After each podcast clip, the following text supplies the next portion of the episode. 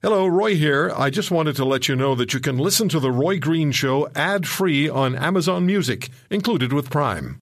Seven words that'll scare any politician. Roy Green is holding on line one. The Roy Green Show on the Corus Radio Network continues.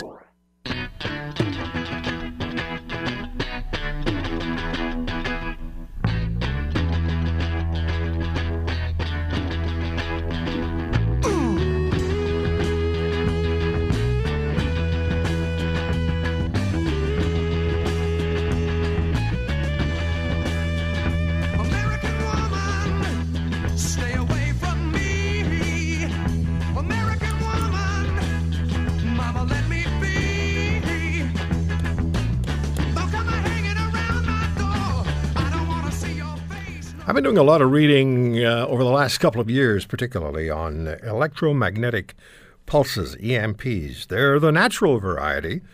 And then there are the ones that are of huge, huge and existential concern. And that variety consists of thermonuclear devices exploded in the atmosphere or above the atmosphere. I don't know how far the atmosphere goes up. But uh, let's say the two North Korean satellites that are orbiting the United States, the contiguous United States, let's say those two North Korean satellites were being used as platforms for thermonuclear devices to be exploded. The impact would be immense.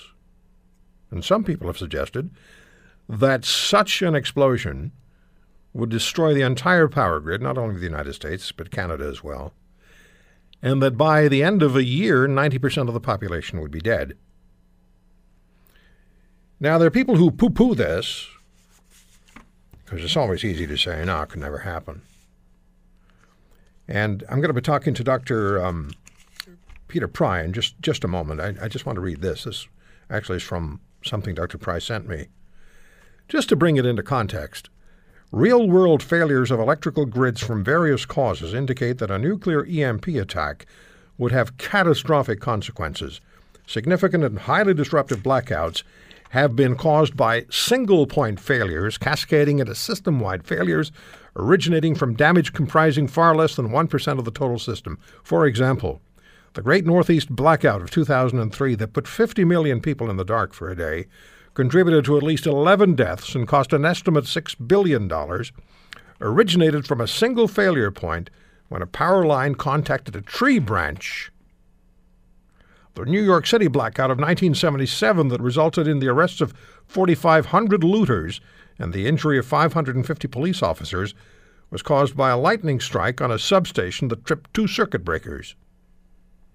The Great Northeast Blackout of 1965, that affected 30 million people, happened because a protective relay on a transmission line was improperly set. And India's nationwide blackout of July 30 31, 2012, the largest blackout in history, affected 670 million people, 9% of the world's population, and it was caused by the overload of a single high voltage power line. Oh no, we're not dependent on the power grid. Oh no. And nothing could happen to it. And of course, we know that when a natural EMP event happened in Hawaii, just a series of streetlights burst. So everybody's leaning on that. Uh, Dr. Peter Vincent is the executive director of the Congressional Task Force on National and Homeland Security, and he's the chief of staff of the Congressional EMP Commission. He's issued a warning to the White House recently about the threat and the danger of EMPs and pointed at North Korea. He's also the author of Blackout Wars and Electric Armageddon. Dr. Pry, thank you so much for taking the time. Well, thank you so much for having me. So the the the commission to assess the threat to the United States from electromagnetic pulse attack was established by Congress in 2001. What was the threat then? What is the threat now? In in in simple terms, for simple people, how much danger are we potentially in? The whole world faces an existential threat, and North America in particular, because our societies are the most advanced technologically, and we are more dependent than most of other societies, the most dependent societies, in fact, both America and Canada, I mean the United States and Canada, on electrical systems, electrical power and the like. There's the threat from the sun that you mentioned, for example, which isn't just a theoretical threat that might happen. It will happen. It's inevitable that it will happen.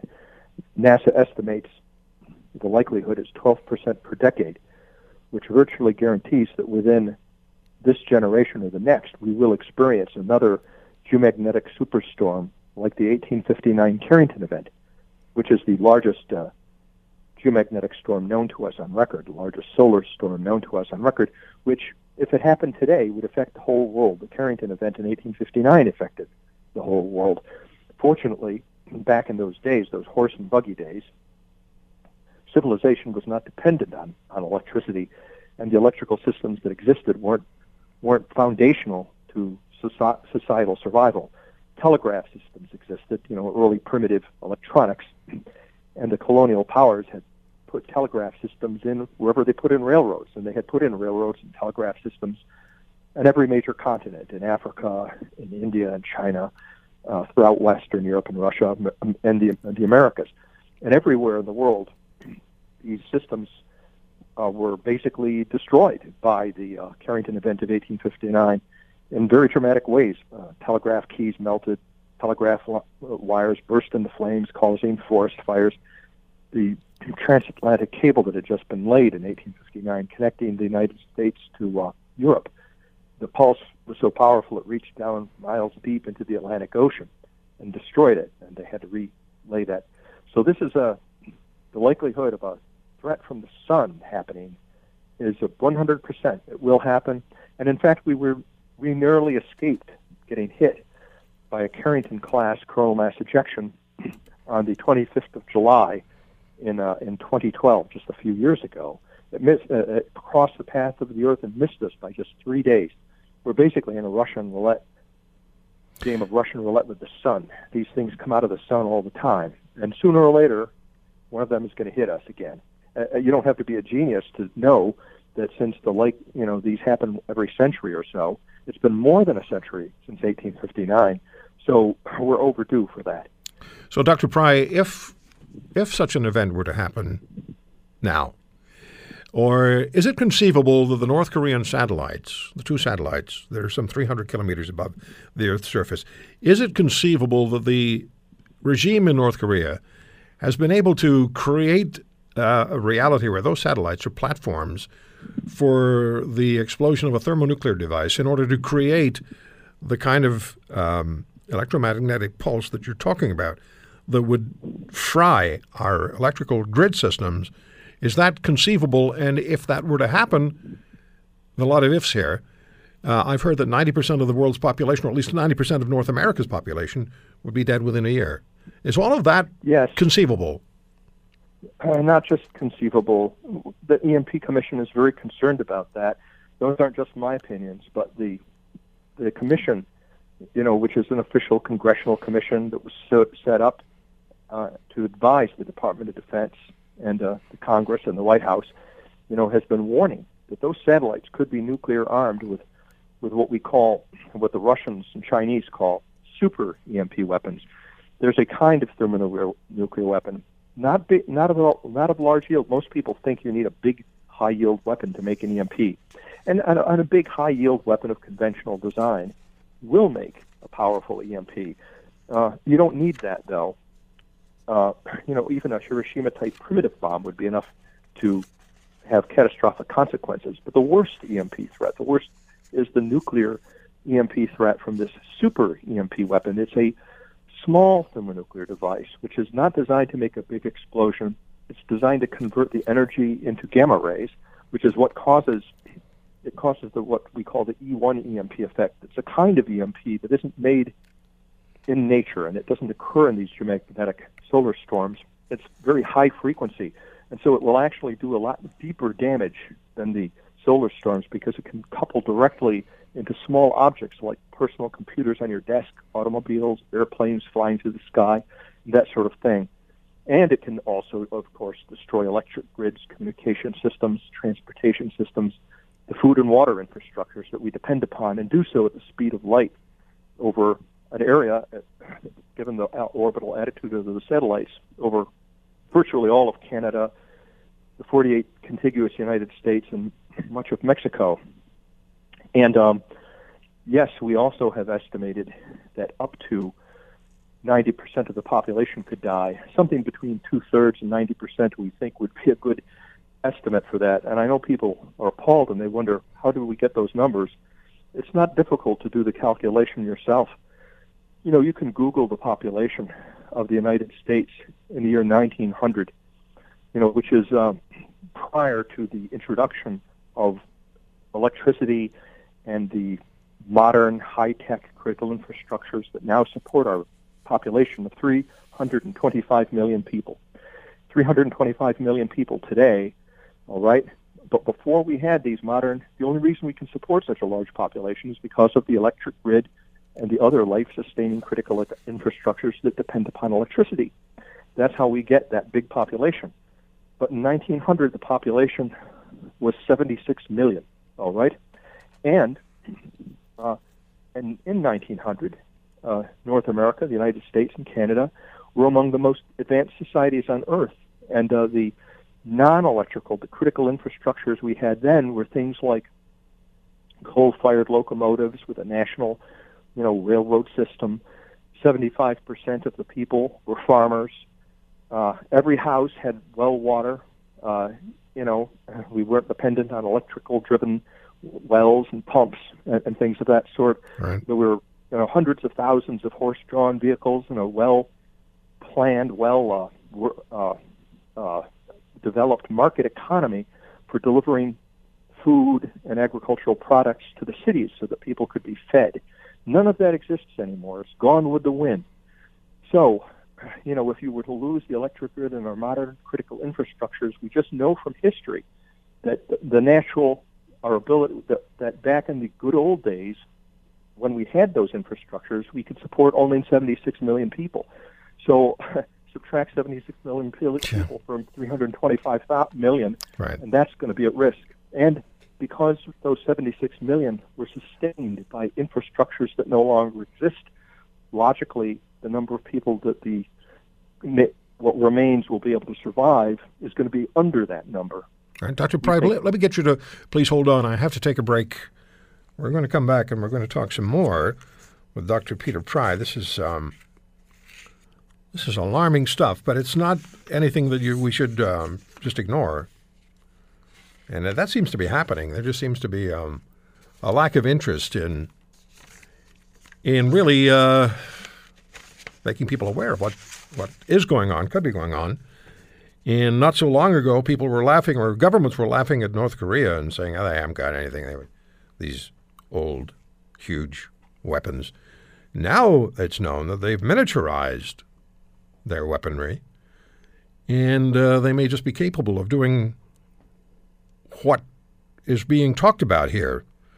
Plus, it's not necessary for them to do it from those platforms. There are other opportunities for them to attack if they so chose.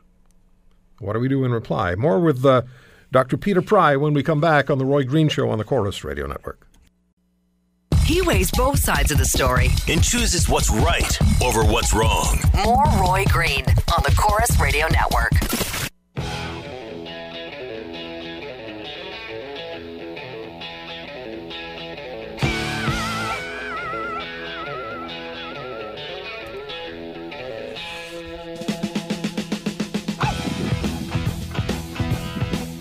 Follow me on Twitter at The Roy Green Show. Emails to roy at roygreenshow.com.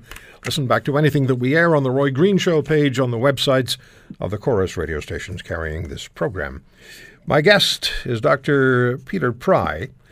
Uh, he's the executive director of the Congressional Task Force on National and Homeland Security and chief of staff of the Congressional EMP Commission. And he's the author of several books, including Blackout Wars and Electric Armageddon.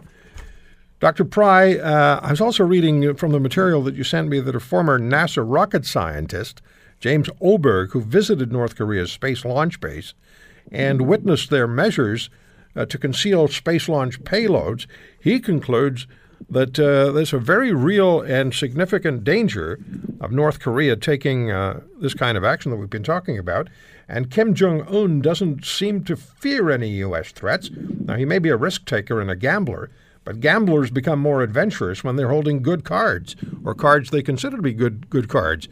Um, what what needs to be done or what can be done to mitigate against this existential threat? Oh, well, ultimately, the work of the EMP Commission is a good news story. Technologically, we know how to protect against EMP. There's no reason for our countries to be vulnerable to it. The Department of Defense has been hardening military systems for over 50 years, using things like Faraday cages and blocking devices and surge arresters. We, we never hardened, unfortunately, the civilian critical infrastructures, and that's what we need to be doing uh, it, uh, it's not enough to just protect our military forces. We need to. The highest priority should be to pr- be protecting our people, and it wouldn't even cost that much. You know, we estimate that it would cost about two billion dollars to protect the electric grid, which is uh, which is what we give away in foreign aid to Pakistan every year. If we fo- suspended foreign aid to Pakistan for one year and spent it on hardening the electric grid, it would go a long way toward solving this problem. And I'm happy to say, and one of the reasons I'm so pleased to be invited to speak on the radio to a Canadian audience, you know, is that my task force has, has partnered with like the Mackenzie Institute in Canada. You know, we have partners in Canada who are also interested in protecting the Canadian grid because the Canadian grid and the U.S. grid are not separate; they're organically linked. We are in the same boat. You know, we are serviced by, by one big grid, and the um, Mackenzie Institute has been holds cybersecurity conferences every year and tries to advance the policy of EMP preparedness. I have testified before the Canadian Parliament on the importance of doing this, and I think it would be easier to make progress in Canada than it would in the United States. You know, in part because your utilities are more sensitive to the EMP threat. You had the Hydro Quebec solar storm in 1989 that blacked out half of Canada in 90 seconds. It only lasted a day, but it did send a message to the utilities that hey, this natural EMP threat at least is real. And um, while they haven't done what they really should be doing, I mean, they haven't protected the, the Canadian grid, part of the grid, to the extent that really should be done. They've done better than we've done in the United States.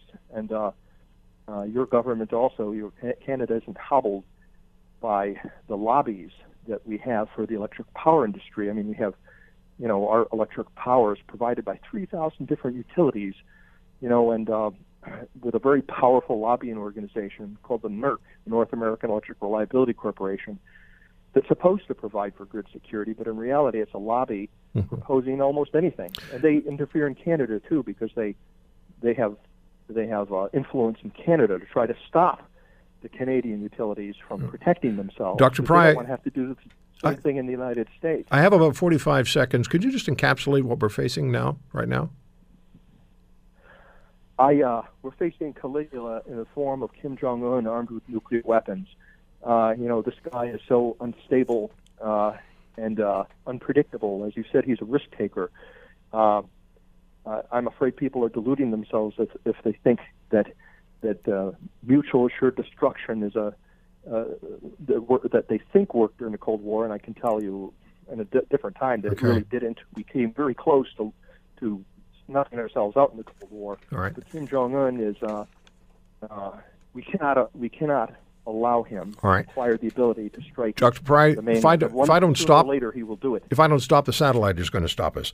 Thank you so much for the time. I hope you'll come back. Oh, I'd be be honored to. All right. Thank you so much, Dr. Peter Pry, on the Roy Green Show.